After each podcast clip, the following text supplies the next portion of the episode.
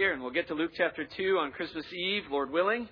Uh, but Luke chapter 1, we're going to look at verses 39 to 56 together. Let me pray, uh, and then we'll look at that passage now. Let's pray. Father God, we do uh, thank you uh, that we will be like him when he comes, uh, that he will come for us, his church, that we will be caught up and meet him in the air and forever be with the Lord. So we pray that you would encourage us, comfort with us with these truths. We pray now as we consider uh, this passage, as we consider Mary's response to this life changing news that she would be the mother of the Messiah, as we consider uh, how you are at work in the world, how you always have been.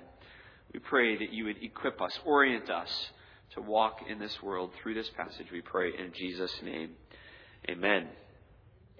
How many of you, by a show of hands, know what geo-guessing is or GeoGuessr?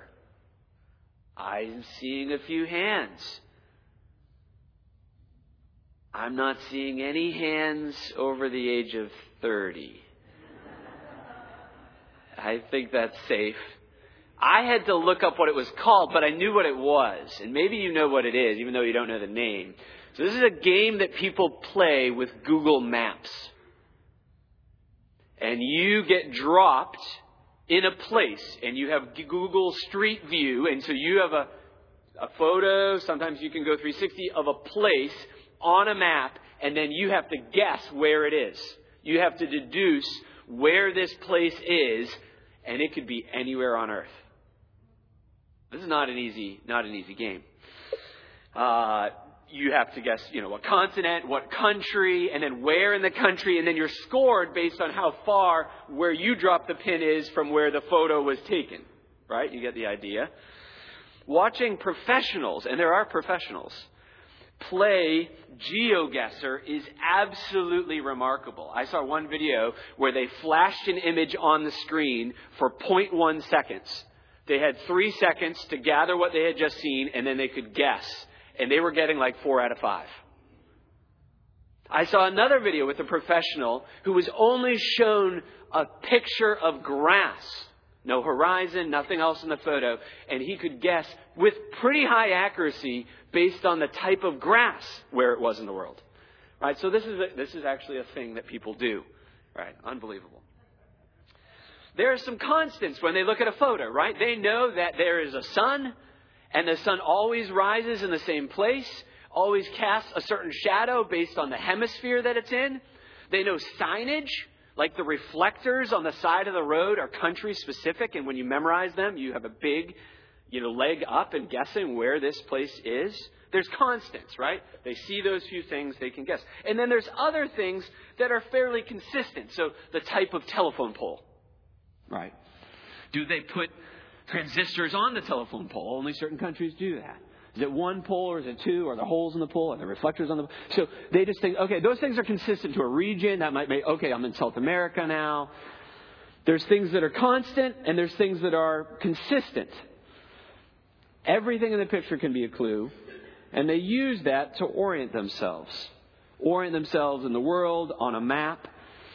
If they don't know, if they don't learn how to read shadows well, or which countries use which warning signs or speed limit signs or whatever, they'll be lost. Just like you and I would be lost if we didn't have any training and you just threw us in this game. We'd be like, I have no idea. No idea. But once they've learned those things, and the type of grass and the color of the soil and, and all these details, well, they're never lost. They can always orient themselves. They're, they always have a pretty accurate guess as to where they are.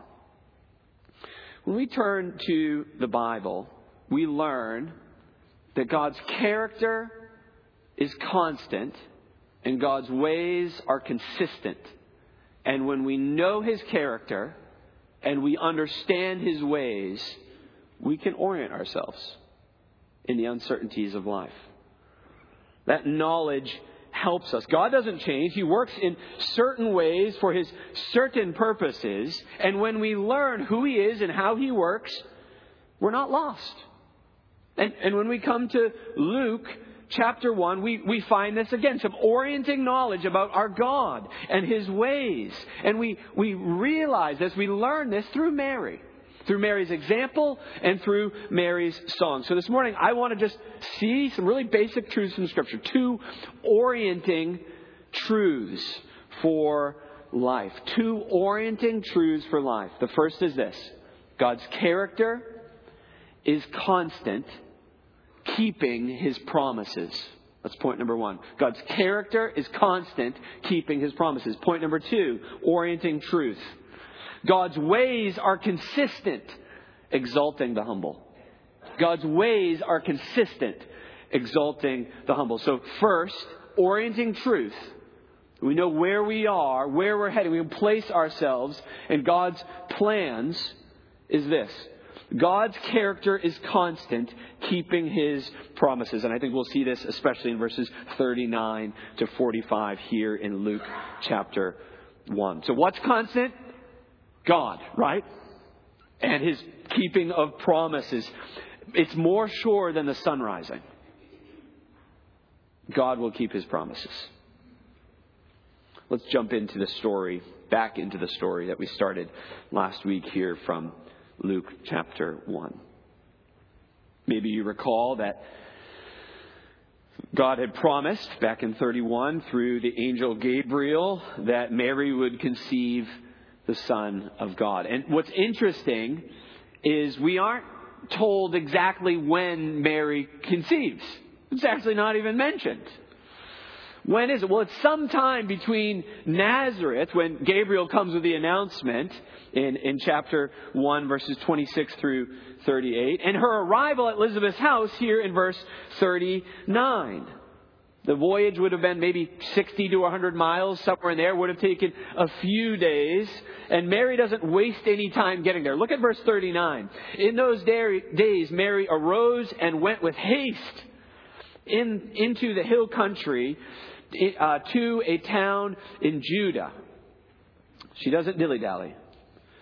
We know that when Mary arrives, she's pregnant, right? Look down at verse 42, right?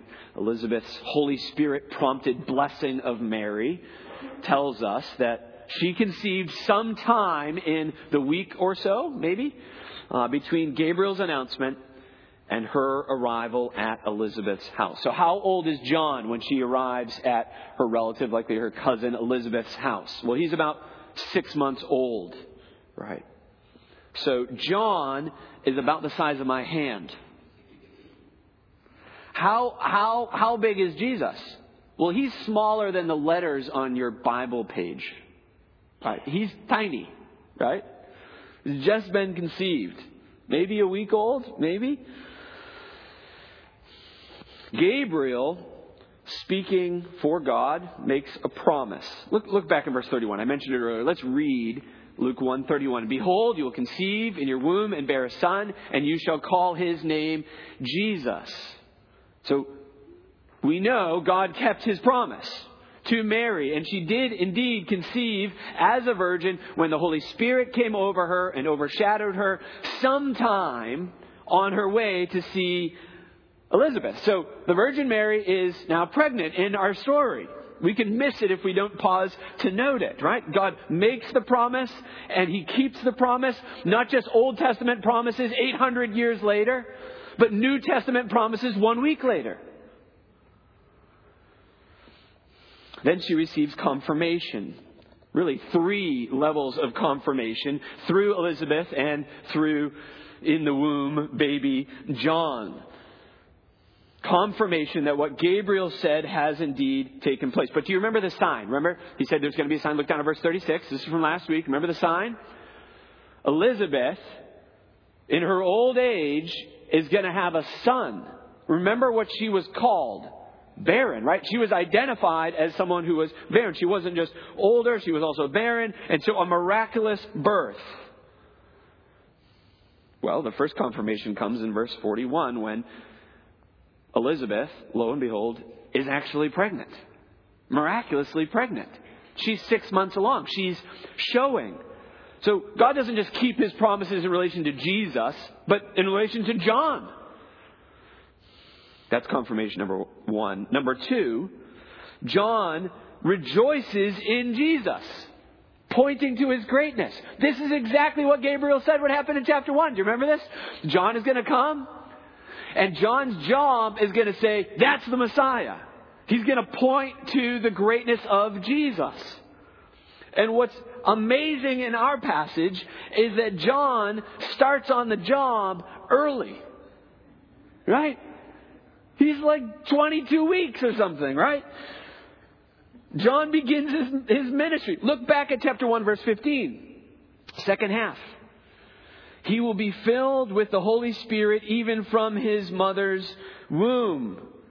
And he starts pointing people, first his mom, to Jesus as he leaps even in the womb. Notice the third confirmation.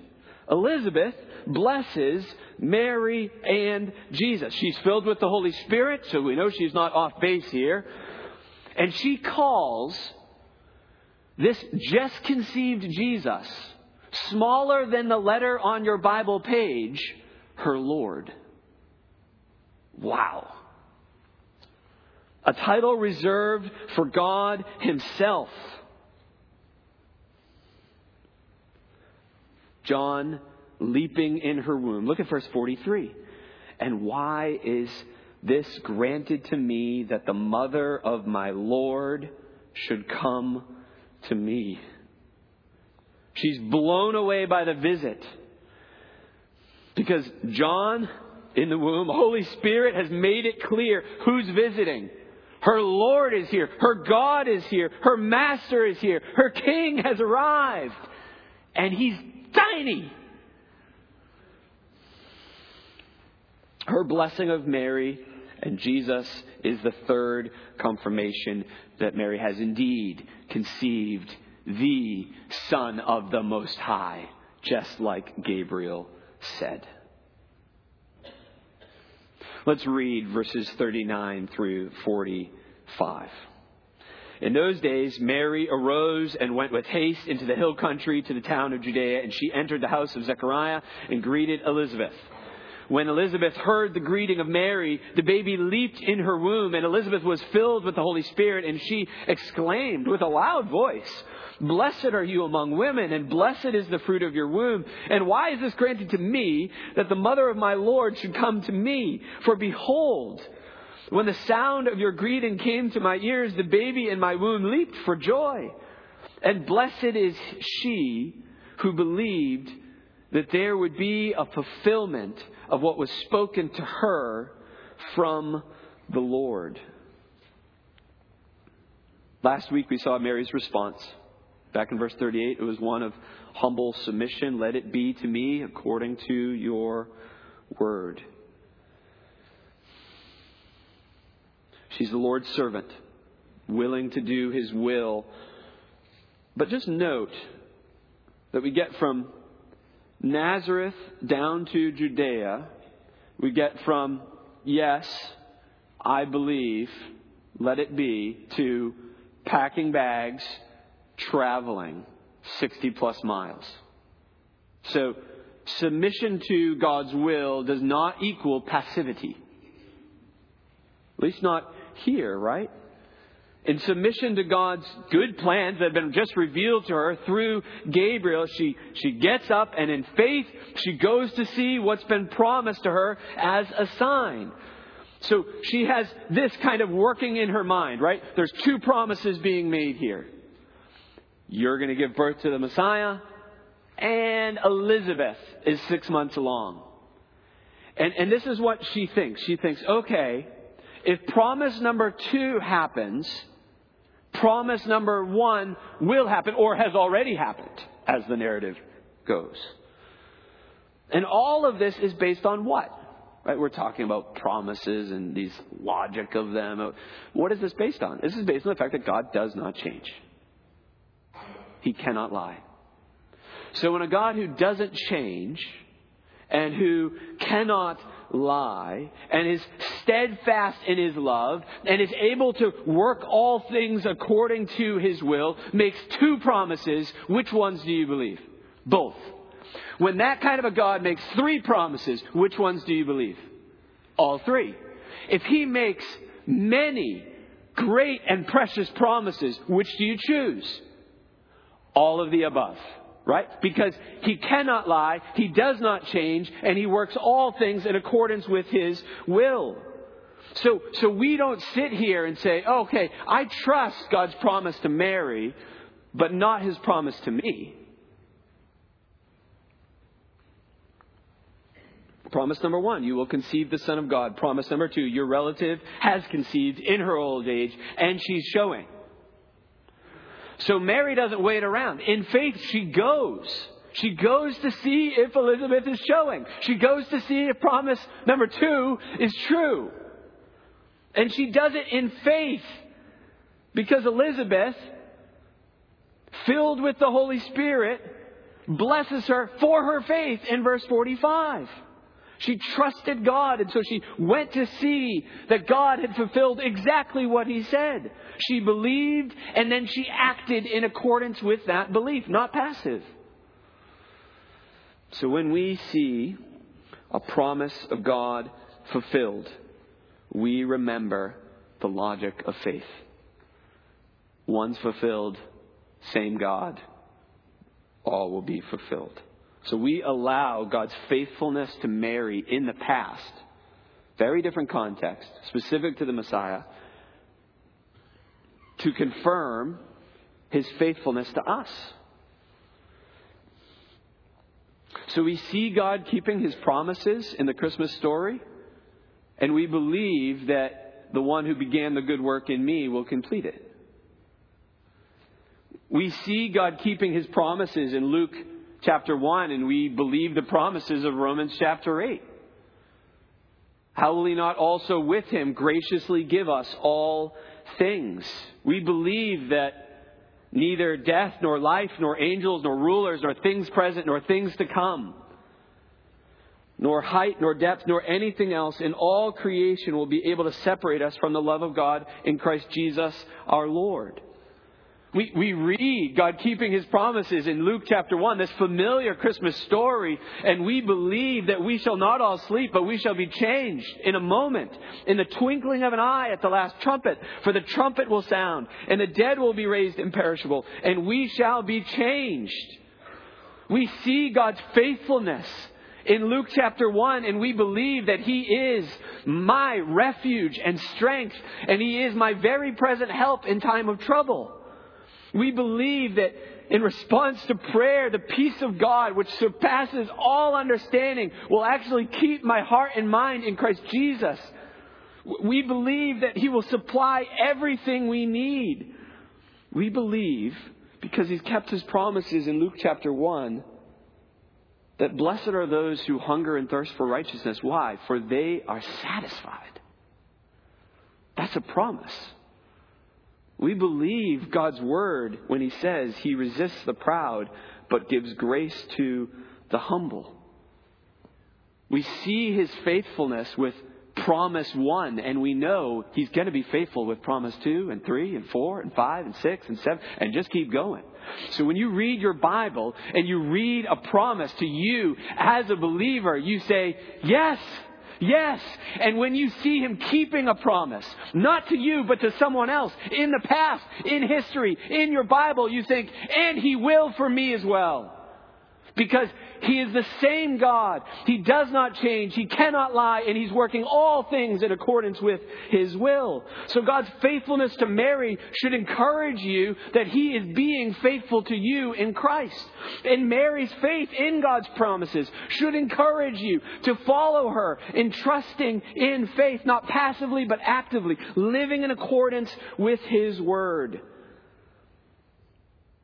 Allow God's promises kept to Mary, both the 800 year kind and the one week kind, to be fuel poured on the fire of your faith. Point number one God's character is constant, keeping his promises. Second orienting truth that we want to look at now. Point number two God's ways are consistent, exalting the humble. God's ways are consistent, exalting the humble. This is uh, Mary's Magnificat, right? Beginning in verse 46. What a beautiful section of Scripture, all the way down to verse 55. It's a song of praise.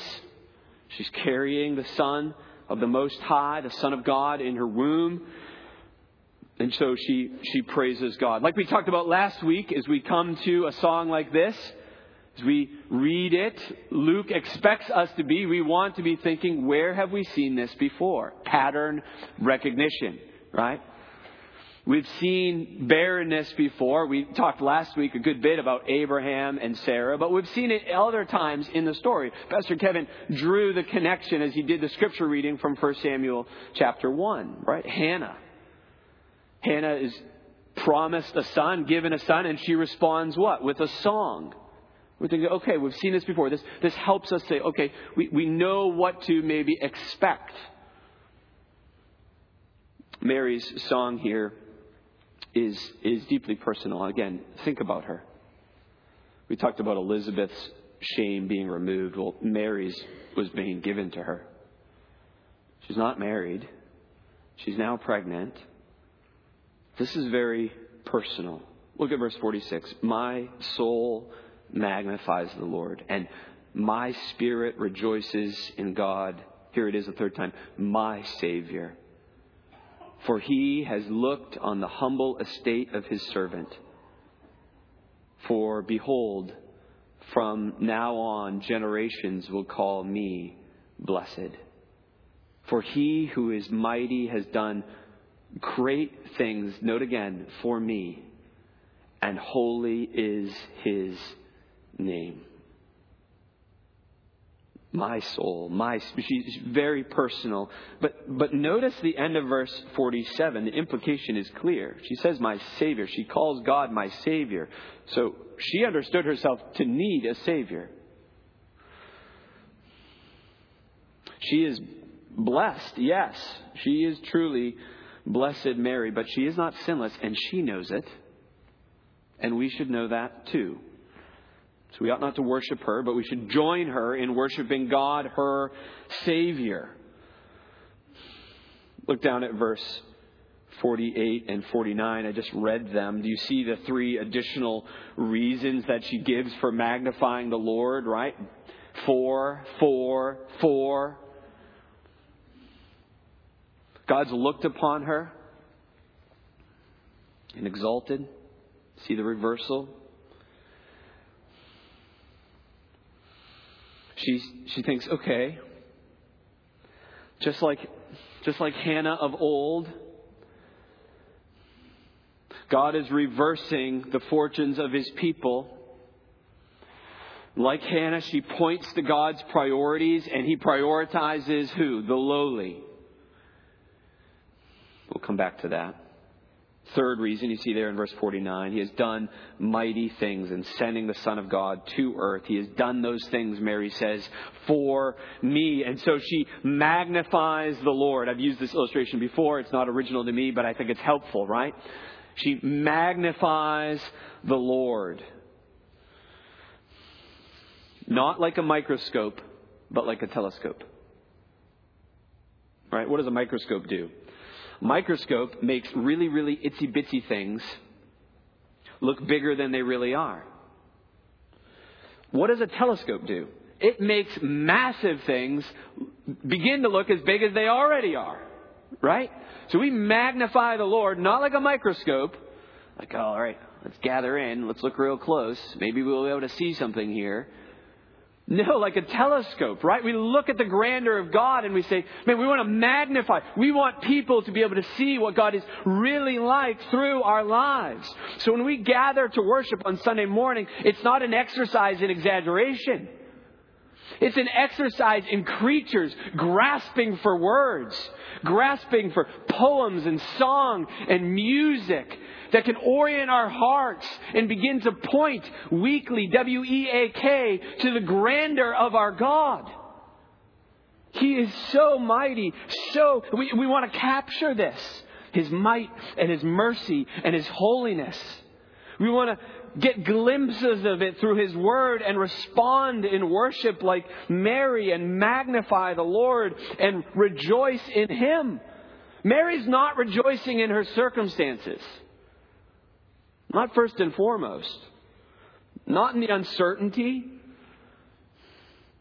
And as a result, her joy isn't up for grabs. It's not circumstantial. It's not fickle. It's not fleeting. No amount of shame that's about to come to her will be able to take it from her. No, she rejoices in God. Friends, the best way to find durable joy in this life is to make God the object of your joy. That's how you find durable joy. Her spirit rejoices in God. So she goes back to the scriptures that she has learned and heard and meditated on. She knows Hannah's song and its themes, and they come right to her mind. She remembers how Hannah's state was humbled and how God continued to do that, humbling Eli and his sons, exalting Samuel, humbling Goliath, exalting David. And she says, This is happening again. This is happening in me. And Luke is going to continue to show us this, right?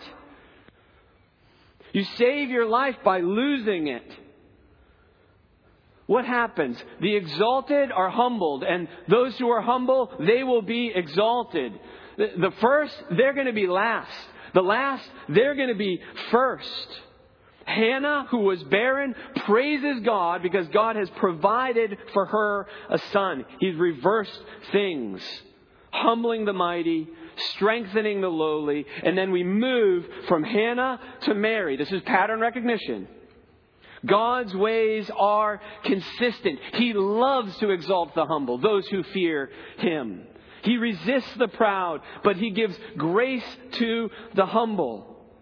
And then in, in, verse 50 and following, she moves from her own story to the story of her people, to story of generations that will come after her. What a mature young lady to think generationally. For those who fear him from generation and generation, more reason to praise. So it moves from Mary to what does this birth of a son mean? For my fellow Jews, Israelites who are trusting the Lord, for the nations, what does this mean? Look at verse 51. He has shown strength with his arm. He has scattered the proud in the thoughts of their hearts. He has brought down the mighty from their thrones and exalted those of humble estate. He has filled the hungry with good things, and the rich he has sent away empty. He has helped his servant Israel in remembrance of his mercy as he spoke to our fathers, to Abraham, and to his offspring forever. God has done it. God is doing it. And it's so certain God, God will do it. It's, it's as good as done. How will God accomplish this? This must have been staggering for Mary. It's going to be through my son. God is going to do all that He's promised. She finds herself in the pattern of redemption, and she says, Okay, that's through my son. All God's promises will find their yes in him. So in Jesus, God will show strength with his hand and scatter the proud and bring down the mighty from their thrones and exalt the humble and fill the hungry with good things and send away the rich empty. And he's going to help his people, Israel. Each one of these things draws attention to what she anticipates this reversal as God helps his people, even as he opposes their enemies.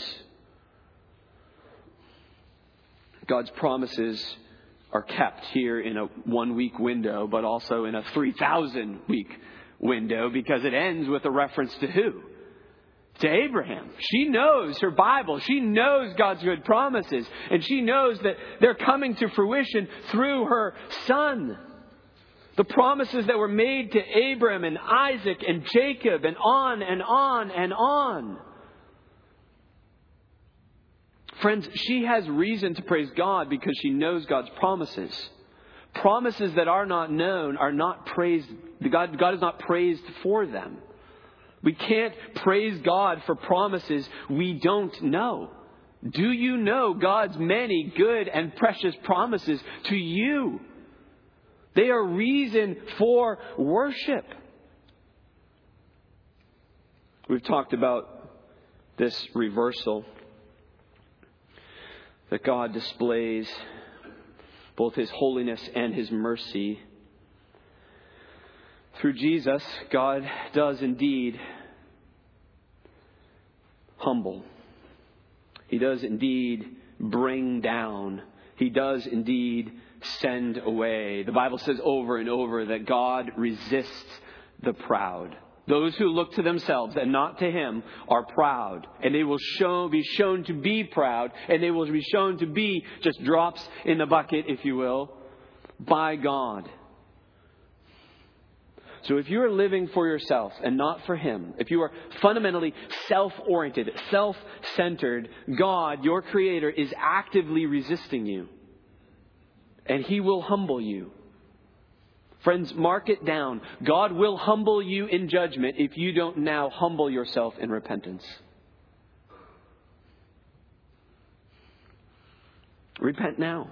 Humble yourself now. Call out to God now to save you, right? Mary called God her Savior, and we learn in just the next chapter that our Savior has come in the, in the person of her Son, Jesus Christ, our Lord and Savior. So you must rely on Him, His perfect life, His substitutionary death. Humble yourself. God humbles the proud, but that's just one side of the coin. Through Jesus, God will also show his strength, fill the hungry, and exalt the humble. One preacher asked this question Does this not commend itself as true? That the great and holy God would magnify his greatness by blessing the lowly who admire his greatness and by abasing the haughty who resent his greatness. Look down again at verse 52. He has brought down the mighty from their thrones and exalted those of humble estate. It, he doesn't care how big of a country they're over, how much power they have, how much military might. Look where he goes in verse 53. He has filled the hungry with good things, and the rich he has sent away empty. She didn't just know this and love this. Mary believed this and she adored her God for this. This is how he works. When I see myself as humble before him, when I humble myself, he is for me. So she made this her song, her life song.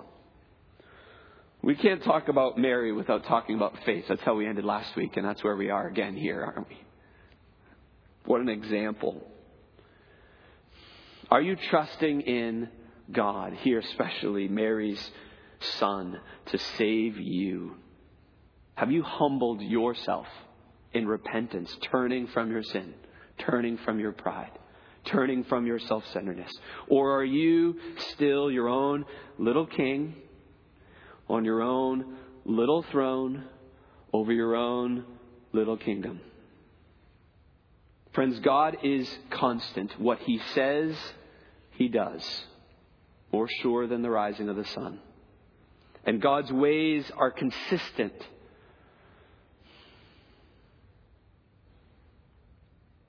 You won't be the exception. God's ways are consistent. This is a warning, but it's also a mercy, isn't it? Because God resists the proud, but He gives grace to the humble. So salvation comes to those who will humble themselves before God. Let me ask you has salvation come to you? Have you humbled yourself before Christ, your Savior? If you have, make God's character, make God's ways the theme of your life's song. Follow Mary's example in praising the Lord for his constant character and his consistent ways. Two orienting truths for your life. God's character is constant. He always keeps his promises. And God's ways are consistent. Let me pray. Father God, we, we see sin in ourselves.